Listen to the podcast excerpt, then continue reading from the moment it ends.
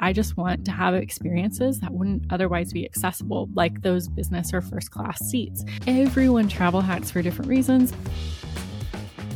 Hello, hello, and welcome back to the Daily Drop podcast. Today is a special bonus episode where I'm going to be talking about travel hacking 101. This is one of my favorite topics to talk about. I never get tired about talking about all things beginner travel hacking. So I'm really excited for this episode and I really hope you enjoy it as well. You know, we have a ton of resources on Travel Hacking 101 and I'll definitely link up our resources in the show notes so that you can dive as deep as you want into all things travel hacking. But this episode really stemmed from a listener question.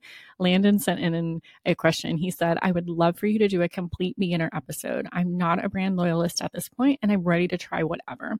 We would like to essentially start over from the ground up with new cards for air and hotel with better international options.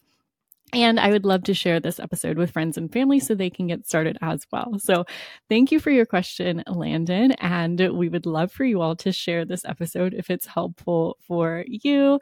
And if you ever have any questions as well about travel hacking, do send them over to podcast at dailydrop.com. So, thank you for inspiring this episode. And I'm so excited to dive into it. If I haven't said that enough, uh, my excitement overflows.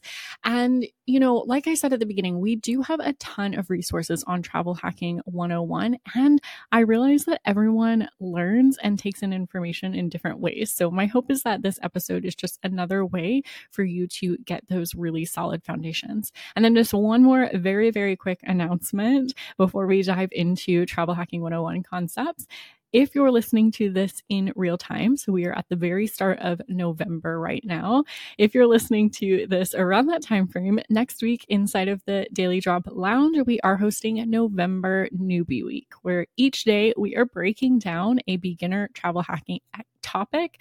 And we will pin those to the top of the lounge in the featured section. So we'll keep those up a week after November Newbie Week happens. And then after that, we'll put them in the guides section of our Daily Drop Lounge. So even if you're not listening to this in real time, you'll still be able to find those November Newbie Week posts so that you can dive deep and really like zoom into very specific beginner travel hacking concepts. So the link to join the lounge is in the show notes if you want to come over and join us for Newbie Week. I have some prizes I'm handing out, and it's just going to be a fun party. It's always a party in the lounge. Uh, this is also the place that you can find most of the resources that we chat about in our episodes. So come on in and join us. It's my favorite place to hang out on the internet. All right, let us get into travel hacking 101. I'm just oh, I'm so jazzed up. Okay, I'm not gonna, I'm not going to say I'm excited again. So, when we talk about travel hacking, it's really all about saving money on travel. And you know, we might share some top deals and promos and different things like that, but at the heart of travel hacking, it's really all about earning and redeeming points.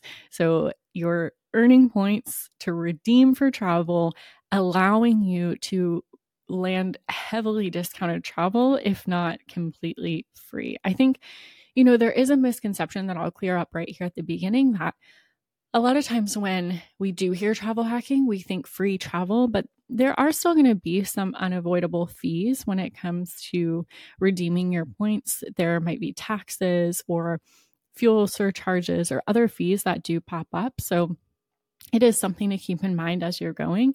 Um, but at the end of the day, it's still pretty sweet to save a ton of money on travel. And really, the best beginning tip that I can give you is to take it one step at a time. I often say the most simple way to maximize travel hacking is earn points and redeem for travel. And it is truly that simple. Those are really the two overarching themes of travel hacking. There's earning points and there's redeeming points. And then there's just like a bunch of subcategories under each of those. There's a bunch of ways to earn points and there's a bunch of ways to redeem points. And the best tip I can give you at the beginning is just take it one step at a time. Get clear on what your goal is, what your long term strategy is. Are you someone that does one big trip a year and just wants to like do that one big trip in a really really big way? Are you someone that wants to go on longer, slow travel adventures? Are you someone that wants to see absolutely everywhere and you're happy to just hop around to countries? Like, I think if you get really clear on that, it can help you with your long term strategy. And your first focus point is earning points. Now, you can earn these points through airlines, hotels, and banks, aka credit cards. And the best and the fastest way is through cards. And I think I have to caveat in this episode, since it might be your first time learning about travel hacking, is that the most important note here is that you must use your credit cards like they are cash. No spending more than you already are. It would be extraordinarily counterproductive to spend more money in order to earn travel it's just it's not the way to do it. You cannot maximize travel hacking with cards unless you are using your cards like they are cash. Most important thing to remember in your travel hacking journey. So, like I said, you can earn points through airlines, you can earn points through hotels, you can earn points through banks, which are your credit cards. And we talk about earning points through cards the most around here at Daily Drop. And that's because that is the fastest way to earn points. It's so much faster to earn points on the ground with your cards than it is up in the air flying in order to earn your points. I walk through an example of why this is true in our travel hacking 101 uh, class. So if you do want to break that down a little bit more, I will link up our most recent replay of travel hacking 101 in the show notes. But let's break down bank points a little bit because they are the fastest way to earn points for international travel. And really what it comes down to is because these points are fast and they're flexible.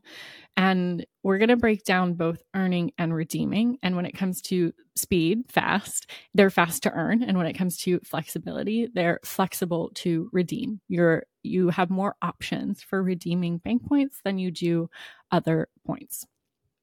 So let's talk about why they are fast to earn. One of the biggest reasons is thanks to sign up bonuses. Now, sign up bonuses are incentives that banks give you to join, and they're usually connected to a minimum spend in a certain amount of time.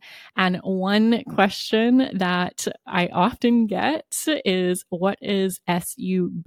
This is an acronym that comes up a lot in the lounge or other travel hacking spaces. That is just sign up bonus, SUB, sign up bonus, sub. So if you ever hear anyone say, uh, my sub is da da da, they're talking about a sign up bonus. So sign up bonuses are really, I just think they're such a easy beginner travel hack. I think it's one of the best places to start because you earn a huge lump sum of points in a time frame that wouldn't generally be as accessible with everyday spend. Sign up bonuses are how I was able to be on a fresh out of college budget and still be able to travel hack. Because you can find sign up bonuses with minimum spends that aren't outrageously high. They're generally quite close to the average monthly spend of most Americans. Another important little caveat here is that here at Daily Drop, we primarily talk about offers that are US based and cards that are US based. I'll say that the principles are the same no matter where you live. So if you live in another country, um, you're still going to have access to credit card sign up bonus offers. You're going to have access to various um, airline and hotel programs. Uh, it'll just be a little different program wise, but the principles are really still the same across the board. So, anyways, I digress. Back to sign up bonuses when it comes to sign up bonuses, uh, it really is just a way to be a pretty casual travel hacker as well. So you can be a full on obsessed miles and points nerd and implement all the things and like do what I could equate to rocket science with points and miles, or you could just be a super chill, casual travel hacker. The journey is really up to you. And when it comes to being a really chill, casual travel hacker, sign up bonuses are really an easy way to accomplish that. So, then I think the next question that comes into play is what card do I choose? What card do I choose to earn the sign up bonuses and then to continue earning points? So, when it comes to cards that you can earn travel rewards on, there are specific cards that earn travel rewards. And then there are also what we call co branded cards. These are cards through airlines and hotels. So, we have bank cards, which are cards like the uh, Chase Sapphire Preferred, the Chase Sapphire Reserve, the Capital One Venture, the Capital One Venture X. These are specifically cards that earn travel rewards. And then we have cards like the United Explorer, the Delta Sky Miles, the uh, World of Hyatt card. These are cards that are through airlines and hotels, and we call those co branded cards. And your brain might think the co branded card is the one that makes sense to earn travel because it's through a travel company, right? But co branded cards actually have a lot more restrictions than our bank cards do. And while there's definitely reasons to have co branded cards and there's circumstances that it makes sense, uh, I would recommend starting with your bank points, your bank cards, like through Chase, Capital One, American Express, because you're going to be able to be more flexible with your points. So when you have a co branded card, your points and miles live within the program it's branded through. So if you have a United Mileage Explorer, a Mileage Plus Explorer card, those miles that you earn live in United and they they they live and die in United. that is where you can use those miles. Whereas if you have a Chase Sapphire preferred, you can use your points on United. You can use your points on Virgin Atlantic. You can use your points on, I'm testing my memory here on transfer partners, which we'll talk about here shortly. Um, you also have access to a portal. So you just have more options for where you can use points that you earn through bank cards. You have more flexibility. Whereas your co branded cards are quite restricted, your miles are stuck there. You don't have as many options. So, when it comes to starting travel hacking, two of our favorite cards, and everyone's circumstances are different. Um, when it comes to what card makes the most sense for you. But two of our favorite cards to start with are the Chase Sapphire Preferred or the Capital One Venture X. These are ones that we recommend as first starter cards to have in your wallet. And both of those cards are going to require you to have a credit score of 700 or more, and then various different credit history factors as well. But those are kind of two great ones to start with when it comes to travel hacking. They're great um, banks for your points to live in, they're great ecosystems to start your miles and points journey. And they generally have excellent sign up bonuses, which sign up bonuses do fluctuate over time. We always keep you up to date with those on Daily Drop, of course.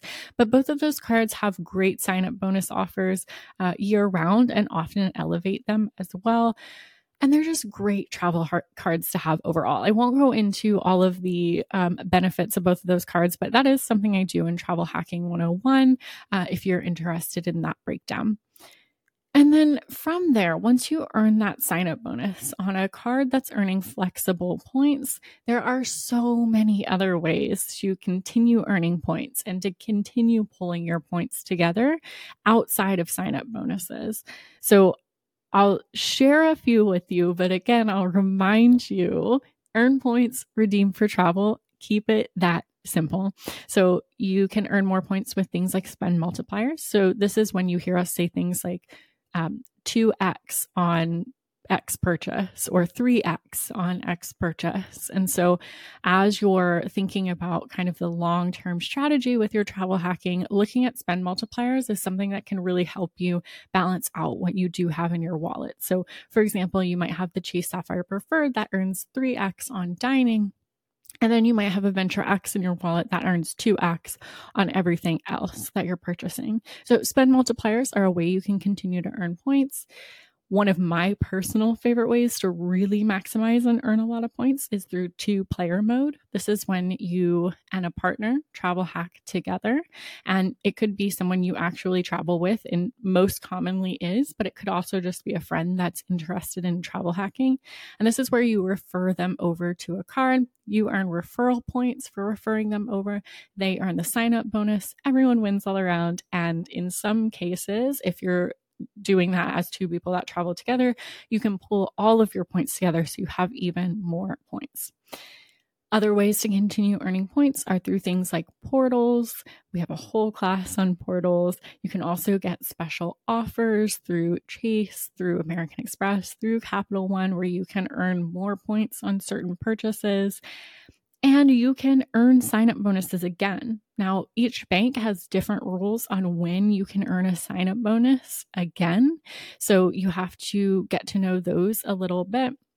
This is one of the reasons we recommend starting with cards like the Chase Sapphire Preferred because Chase has various rules around when you can earn a sign up bonus again and also how many cards you have signed up for um, before you can get another card. So there's various rules which we're going to be covering inside of November Newbie Week. Um, but you can earn sign up bonuses again. And this is a way that people maximize earning points. And again, on those flexible point earning cards, so you have access to redeem those points in many different ways. So I'm going to give you an example of sign up bonuses. I'm actually going to give you two examples of sign up bonuses in action because one of the questions that we got when I um, I did a call out for questions in the lounge for what beginner questions do you need answered for travel hacking? And one question we got was how are you earning so many points that you get this free or cheap travel? What is your average monthly spend? And this is a very common question. One of the number one questions we get is how do you keep earning points? And really, the answer to that is the combo of many travel hacks in one. But I do want to break down just two examples of sign up bonuses in action and points that I personally earned this year, maximizing on sign up bonuses. So you can see the power of a sign up bonus in action. And also, I want to say I think I said this in the beginning already. Everyone's circumstance is different and everyone travel hacks for different reasons as well. You know, some people are like, I want to get as many economy seats as possible. Whereas some people are like, I just want to have experiences that wouldn't otherwise be accessible, like those business or first class seats. Everyone travel hacks for different reasons and everyone's circumstances are different. So even if we have the same monthly spend, we might be spending that on different things. And so it gets a little tricky to say, here's an example of the exact monthly spend and the exact points you can earn because there's really just infinite directions that you can go in with that. And I really think it's more about taking it one step at a time, finding a program that works for you, treating that card like cash, and maximizing on the offers um, that pair really well with that. So, here are two examples of ways that I've maximized on sign up bonuses this year. So, early on in the year, uh, myself and my husband earned over 300,000 member rewards points between one American Express Platinum and one American Express Gold. So, we did that because we each earned a sign up bonus on each of those cards. So, one of us earned the American Express Platinum, one of us earned the American Express Gold. The one that earned the American Express Platinum first, referred over the other person to the American Express Gold. So we then got referral points along with two sign up bonuses. And then outside of that, we really only used those cards for some expenses that we had for groceries because the American Express Gold has 4x on groceries. And let's face it, that is probably one of all of our top expenses um, just in general. So really use that gold card to maximize on groceries.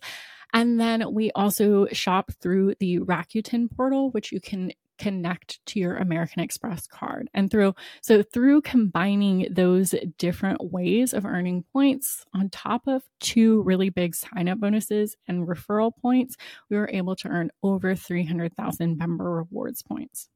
Now, let's do a smaller scale example if you're like, "Whoa." that was a lot of points and i don't even know if i'm ready for two player mode or i don't know if i can do two player mode or whatever it is or I, I don't i don't have anyone to refer over whatever it is. You can also do this on a smaller scale so i'm going to talk about a way that i've earned about 40,000 points without any two player mode just by myself. So on a smaller scale um, i got the Bilt card in september. It is now november and i've earned 40,000 points on that card. So I did this simply by putting my rent on that card because Bilt is one of the only um, cards that doesn't charge you transaction fees for rent. I also got their unofficial sign up bonus that not everyone gets, which is 5x for the first five days on anything other than rent. So I maximized on that. And I also do pretty much all of Bilt's free point challenges. They have different um, opportunities for you to connect accounts and earn bonus points. So I'm just doing all those little bonuses and promos to earn more points. I just got that card in September. We're just barely into November, and I've earned about 40,000 points on that card. Just me doing that. Um, and there's still ways to really maximize on that card. So Hopefully, those two examples just give you an idea of how sign up bonuses are super powerful. I mean, 40,000 Bilt points can go a long way. That can be a couple of economy seats with their insane rent day promos that they do, where you can get things like uh, 100% transfer bonuses. I mean, that could be huge um, to have a 100% transfer bonus on 40,000 points. I mean, I know we're getting a little ahead of ourselves here. And if you're like, whoa, whoa, whoa, whoa, what's a transfer bonus? What's going on? We haven't talked about redeeming yet. Okay, I'll take, I'll reel myself back in here. But the point is, earning 40,000 points is meaningful. And Bilt doesn't actually even have a sign up bonus outside of their unofficial sign up bonus of 5x points. And so uh, this is how you can earn points. You just get clear on where your expenses are and what's going to work really well for you. All right, now let's start to talk about redeeming and then we're going to do some questions. So, I mentioned that you want to earn bank points because they're fast and they're flexible. And so when it comes to flexibility, what I'm really talking about is the redemptions that you can do with bank points. So when you're earning points through your cards, you can use those in both a you can use those points in two ways. So you can use them as fixed points and you can use them as transfer points.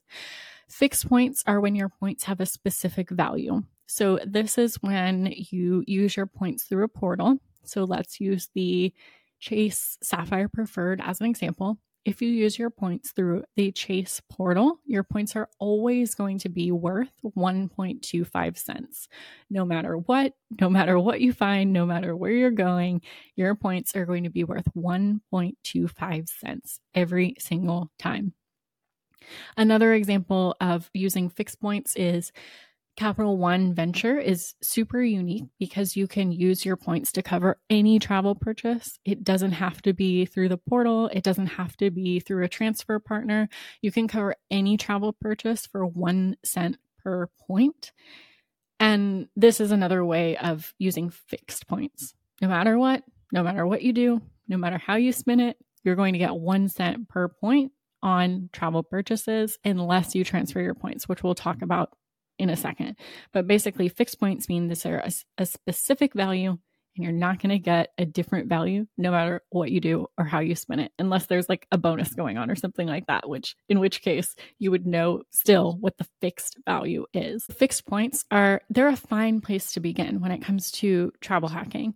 You know my very first travel hacked trip i went to the maldives and i booked them those tickets through a portal and i went to the maldives. I'm never going to regret that trip and I've earned many, many points since then. And even though I used over a hundred thousand points to book two seats in economy, again, I'll never regret that. And so the way I booked that with my fixed points is I earn points with the Chase Sapphire Preferred sign up bonus. I then booked my flights through the Chase portal and booked them with points. They were worth 1.25 cents. And it's it's easy. It's easy to use points in a portal. You basically just click and go even with Capital One miles and redeeming them for travel purchases, you just click a little button that says redeem points for travel purchase. So fixed points are easy to use. The availability is usually a lot more open. The only downside is you're booking through a portal, usually, and that is a third party. So when you book through a bank portal, you're booking through a third party which means if something happens with your flight or your hotel, you're dealing with the portal instead of the company itself, and that can get a little messy at times. And then also, you're generally going to get a lower value than when you transfer points because you are fixed at the single rate. You're not changing that. Now, with transfer points, this is when you can transfer your points from a bank over to your airline of choice. And the value ranges when you do this. So when you transfer your points from bank to airline, you can get anywhere from two cents to five cents to 10 cents worth of value per point. And because of the way airlines price their award seats, that's why you're generally getting a higher value on your points. Airlines price their award seats Uh, in a few different pricing models. I won't go into those right now, but we do have an entire book on, not book, an entire class on transfer points that you can watch. And I break down the different pricing models. But basically, airlines don't price in a fixed way based on the cash like portals do. And so, because of that, you can get higher value on your seats. Now, you can only transfer from bank to airline. You cannot transfer from airline to bank. Generally speaking, you also cannot transfer airline to airline. There are a few exceptions to that, but bank to airline is the way to transfer your points. And the most important thing to remember is once you transfer your points, you cannot transfer them back. So you need to do your research. You need to search through airlines to find the best award pricing available before you transfer your points. Now, like I said a moment ago, we have a class all about transfer points where I walk through step by step how to transfer your points, how to find award space um, in order to book an award seat, which is a seat that's bookable with points. And I feel like I just couldn't do it the same justice chatting through it on a podcast because you actually see on the screen on the bank and airline site how you transfer points over. I feel like I just can't do it the same justice on a podcast in just audio form. So if you want to walk through a step by step process, if you're like, I still don't understand this transfer point thing, um, I'll link that class up in the show notes so you can watch it. But transfer points is really the way you're going to get the most maximum value out of your points. The only downside is availability. Not every seat is bookable with points. So at times you have to be able to be a little flexible with your travel. That's definitely not to say you can't find a seat on the date you want to travel. I've done it many, many times. Uh, and I know many other people that have as well. But, you know, we did have um, one question uh, or statement, I suppose, right in that said, you know, you, you all talk a lot about travel redemptions, but availability is often not addressed and it is a huge hurdle. And I think that's fair because like I said a second ago, not every seat is bookable with points. And so if if you have little to no flexibility, that can be a roadblock that you run into. Um, it can it is rare to be able, I'm not saying it's impossible, but it's rare to be able to say, I want to fly to this place on this day in this class of service for this many points. And then to just find all of those straight away, it does take a bit of research. Um, it can take some flexibility. And if you are doing your searches and you're like, I can't find a seat on the on the flight that I want to go on.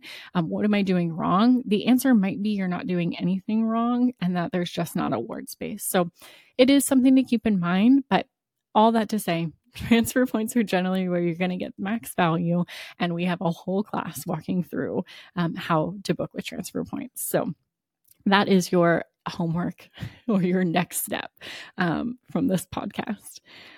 All right, I'm going to dive into a few questions. So I put a post in the lounge saying, um, What do you newbies want to know about travel hacking? We have some exciting things coming out. What questions do you need answered? So I'm going to take some time to answer a few of the ones that I feel like will be supportive for um, all of you listeners. So the first question all the airlines. It is so confusing to me. And how do you find them as options?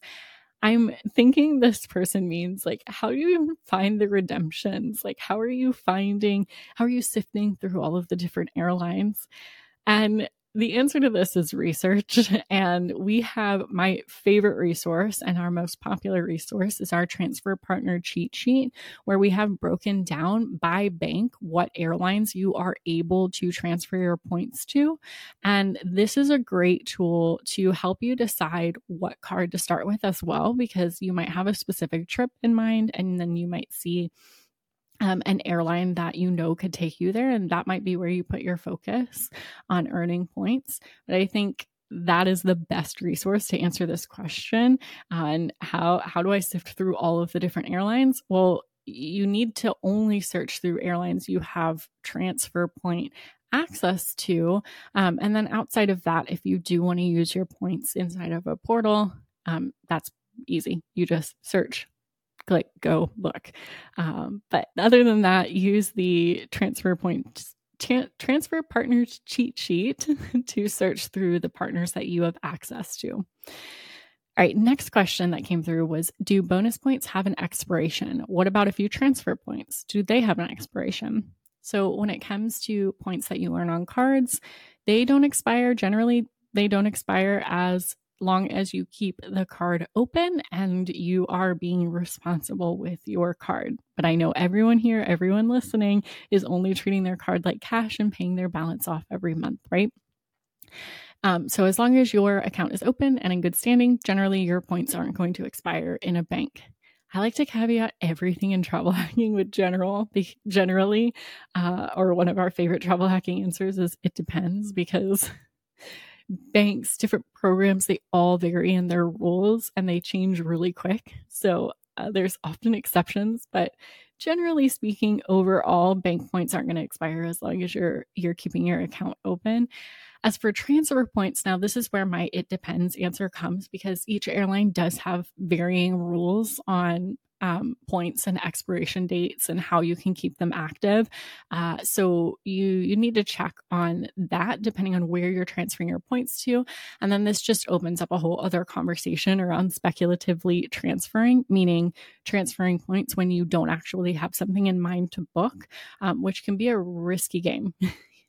you know, I think we can get into that in another episode, but generally speaking, if it's not a uh, flight that you know you're booking and you're transferring points for that, or in rare exceptions, and I'll just be very careful with this, um, just a program that you fly with quite often. So I think Mike shared in a recent episode that, you know, if Air Canada had a I don't know, 50% transfer bonus or something just really awesome because he uses that program so much, he might consider it. Um, or for me, I fly Virgin Atlantic at least twice a year. Um, and so if Bilt has another 100% transfer bonus, I might consider transferring my points. But I would say if you're a beginner and you're just getting into this and you're just starting to understand transfer points, um, I would I would be cautious with speculatively transferring points and only transfer when you have something that you're ready to book. All right, next question. Um, Okay, so there were two questions on this concept. Is it worth it to just pay cash sometimes? You know, I never see anyone mention that.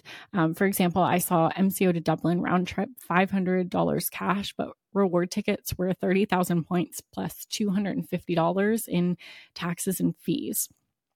So, and there was another question or, or with that same concept, but with British Airways. So, who is known for having high taxes and fees when you fly into the UK.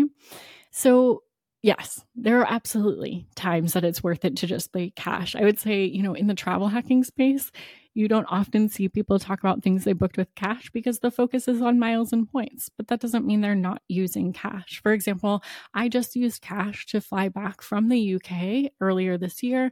I flew on miles and points to the UK, but then when I was researching my way home and I was looking at how many points and miles it would take, I found a flight on Norse Atlantic for um, $300 back to the US. Uh, and then I ended up doing a really cheap upgrade to their premium economy. Um, and in that case, it made sense to just book with cash because $300 was in my budget for travel at that time. The amount of points it was going to take didn't make sense for me, especially based on travel I had upcoming. So, yeah, absolutely. There's times it makes sense to pay cash. Sometimes you just might find an awesome deal. Uh, I one time stumbled across a deal for $150 to fly Orlando to London. And so, yeah, I'm going to jump on that. I'm, I'm not going to even, in that case, I didn't even research with points and miles. Um, so, yeah, I think you have to balance it out for yourself. It all comes down to your circumstances, your travel goals, what you have upcoming. Um, and then there is a formula you can use to determine the value of your miles. So, if you want to find out the value per mile, so you might have heard me saying earlier when I was talking about your fixed points, they're always going to be worth 1.25 cents. And then with transfer points, they're going to vary from I generally like to say above two cents for transfer points, and then it goes, gosh, up, up, up and away from there. My I've had transfer points that were worth 16 cents each. So the way you can find that and the way that can help you answer this question is you would take the value of award, so how much the award is, minus any taxes and fees so I find the value of the award just by um, going onto Google Flights and looking up how much it would be cash to fly to that destination. So let's say your flight is $1,000 and then let's say there's $100 of taxes and fees on the, on your award ticket. You would subtract the taxes and fees, so you would then be at $900. So if your award is worth $900, then you divide that by the total number of miles. So let's say that your I'm going to have to get my my calculator out for this, my friends. Real time math. So let's say your award is worth $900 and let's say it costs 25,000 miles to fly. So you would do 900 divided by 25,000 miles and I'll show it on the screen. Oh, it's backwards for those of you watching on YouTube.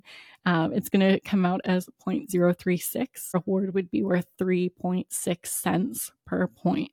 So, repeating the formula value of award minus any taxes and fees you would have to pay out of pocket divided by total points that you would redeem gives you the value per point. Maybe I'll write that in the show note description so you can have it handy. So you can use that formula. I, I would say don't get caught up in that formula. don't get caught up in like finding the best value and seeing if you can get more and more and more out of your miles and better and better and better. That can put you in a, a dangerous cycle. Um, but you can use that formula to do smart research and to find out how much value you're getting out of the points that you're using versus does it just make sense to pay cash in this in this case all right, next question. When is it the best time to start searching for award flights? A year in advance or last minute? Is there a way to search multiple destinations at once if you don't know where you want to go? All right, so let's start with the availability question, or yeah, the availability question, like when you start searching for awards. So, generally speaking, my favorite travel hacking term, you're going to find the best deals, especially when it comes to landing those business class flights um, anywhere from 355 to 365 days in advance, which we have when award space opens listed on our transfer partner cheat sheet. So you can see when award space opens. And airlines open up different amounts of award space on their flights, and they all have varying rules. But generally speaking, they're going to open kind of the best of the best right when they open their award space. And then right at the last minute, as this person mentioned in their question, they'll open more space if they have it. You know, at the end of the day, airlines are going to value people who are paying cash for their seats, which is why they'll hold out on opening up more award space. So, generally speaking, one year in advance, uh, and then that last minute mark will be a good time to look for, especially those business class seats, but in general, most availability. That being said, I am I, I'm known, I, I share this in the lounge all the time. I'm not a planner. I rarely ever, I don't know if I've ever planned a trip one year in advance. I'm just, I'm not a planner. It's not my thing. And I'm very grateful that I I do have a lot of flexibility available when it comes to travel for me.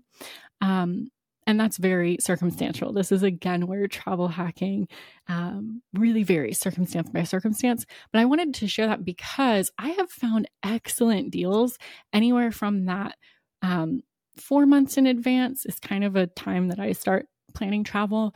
Um, and two months in advance. And I've still been able to find award space that's awesome. And I've still been able to find great deals. You know, I shared in my trip report where I booked my the flights for my family. Um, I booked everyone in premium economy four months before the trip. So if you can't plan a year in advance or if you're already past that year mark, don't stress yourself out. You can still find a deal. And then when it comes to last minute space, you might not have that much flexibility like some people do.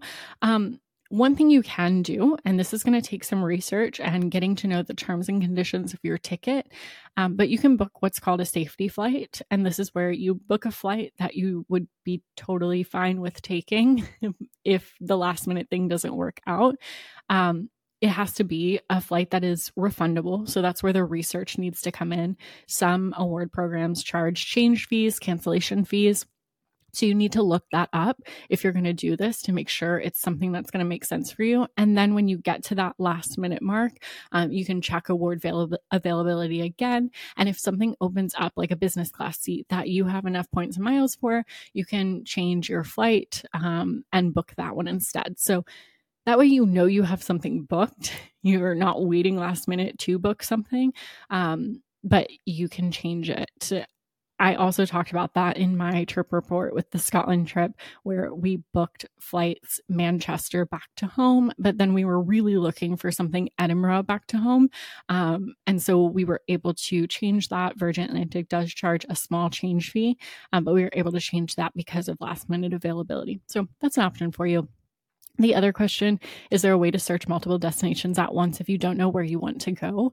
Um, I mean, not really. There's not really a program that does that. You could use like free award search seat tools and just search different um, locations. And that might be just like a faster way for you to get an idea of where you might want to go. But there's not really, there's not a software out there that I know of that you can search multiple destinations at once. If someone does know of one, write it in, let us know. We'll share it as a tip on a future episode. All right, let's see. I know I, my goal was to keep this under an hour. So I'm going to try and do two more questions here. And then, as always, uh, send your questions in. We'll answer them on future episodes. And some of these other ones I'll pull into some of our other content in the lounge or in a future episode. All right, let's do this one. How to travel hack when your dates aren't flexible. My fiance needs to give work four months' notice four days off. And then also travel hacking when you're starting from smaller airports two great questions. So, when it comes to flexibility, you know, I think there's a couple of things that come into play here. Um, just getting clear on your plans and then starting to do the research for, like I said a moment ago, four months is um, a place that I find a lot of my award flights, a place, a place in time. that I find my award flights. So just, you know, getting clear on your plans, doing your research, um, and seeing what you can find. And also you know, we said in another episode, we're going to do a whole episode on portals because there's just a lot to break down on booking travel through a portal. And people feel very strongly about booking travel through portals because they've had bad experiences, because it is a third party and booking through a third party comes with a lot of um, potential roadblocks. But I am not anti portal. I've booked travel through portals, I've had great experiences. And when it comes to if you don't have a lot of flexibility, portals have more availability than transfer points do. And you might find a deal in there that feels really good for you. And, you know, at the end of the day, I always say my motto is the best points are the ones that you use because you're going on a trip. And if it's, if the experience is worth it to you, like, just go for it. You know, at the end of the day, you're not going to um, remember endlessly stir over the value of a point that you used on an amazing trip. You're just going to remember the amazing trip. Like, yes, I could have gotten more value per point on the trip that I went to the Maldives um, when I very first started travel hacking. But I went to the Maldives. I'm never going to sit there and be like, dang, I wish I didn't book that. I wish I booked it a different way. No, I'm so happy I did because it got me into travel hacking. So at the end of the day, if it's worth it to you, book it and there are ways to travel hack when your dates aren't flexible. Um, but I would say it just comes down to, you know, doing your research and then knowing your options. Uh, I also, I mean, I would just throw in, I just think Capital One miles are so valuable um, because of the flexibility of using them, where you do have access to book any flight with points because you can redeem all travel purchases at one cent per point. Um, so that's another option for you. I think it's just, you know, it comes down to knowing what works for you um, and doing your research. And travel hacking from smaller airports. This is still counting as one question, by the way. I said I was going to do two more, but she had a two in one. So I'm gonna I'm gonna roll with that.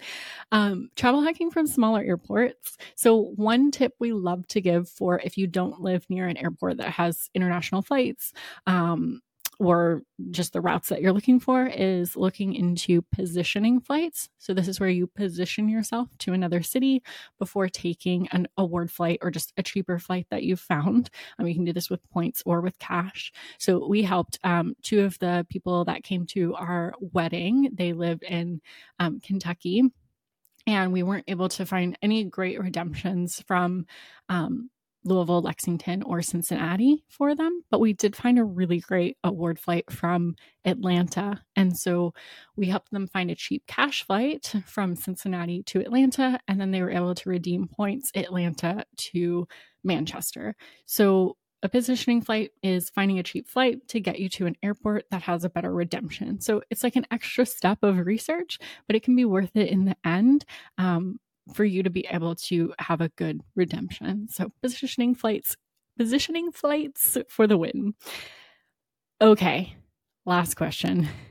Last question for today. I'm going to hold myself back because these are amazing questions. Um, when should I consider upgrading to a higher level card? What's the tipping point? Where is it worth it? This is a great question. And, you know, I shared that one of our favorite first travel cards to have is the Capital One Venture X, which comes with a $395 annual fee. And a lot of the premium travel cards come with a hefty annual fee. And that's because you're going to get higher perks and benefits with those cards. But when it comes to, you know, when should I consider um, upgrading to a higher level card? You know, I think that comes down to one, your travel style, and then two, um, what your what value you're going to get out of the perks and benefits that that specific card has. So, for example, we'll just stick with the Capital One Venture X card because we've already been talking about it in this episode. Um, $395 annual fee, but it comes with a $300 annual travel credit. So, are you going to use that? Because that already brings the net value down on the annual fee. It also comes with 10,000 bonus anniversary miles. So, are you going to use those? Brings the net value down. Um, it also comes with a lounge lounge access. So you get priority pass, plaza premium, and Capital One lounge. And I wouldn't say this necessarily brings the net value down, but are you going to get use out of that? Um, I know I get use out of the lounge pass every single time I go to the airport. So I can't necessarily count it as a monetary um, value because it doesn't actually bring the cash down, but it's a benefit that I really enjoy and I really get a lot of use out of. Um, and then it also comes with things like travel insurance and various perks and benefits. And so, with any card that comes with a high annual fee, you really just have to look at Am I going to get the value out of this card? Is it something that I know I'm going to use? So, you know, I'll just, I said I was going to use one card as an example, but I'll mention the American Express Platinum, which is essentially, I think Mike always calls it a, a, a coupon book. It definitely comes with other travel perks and benefits. But if you're not going to get use out of any of the credits that come with that card, um, then you really have to consider what value am I going to get out of this card? And I think the final thing to think about is the sign up bonus that comes with, and then the potential for earning more points along the way.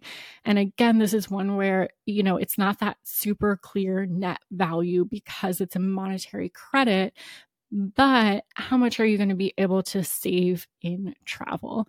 How often are you going to use those points? Is something I consider um, when looking at those higher level cards as well. So, again, this is one that's very circumstance based.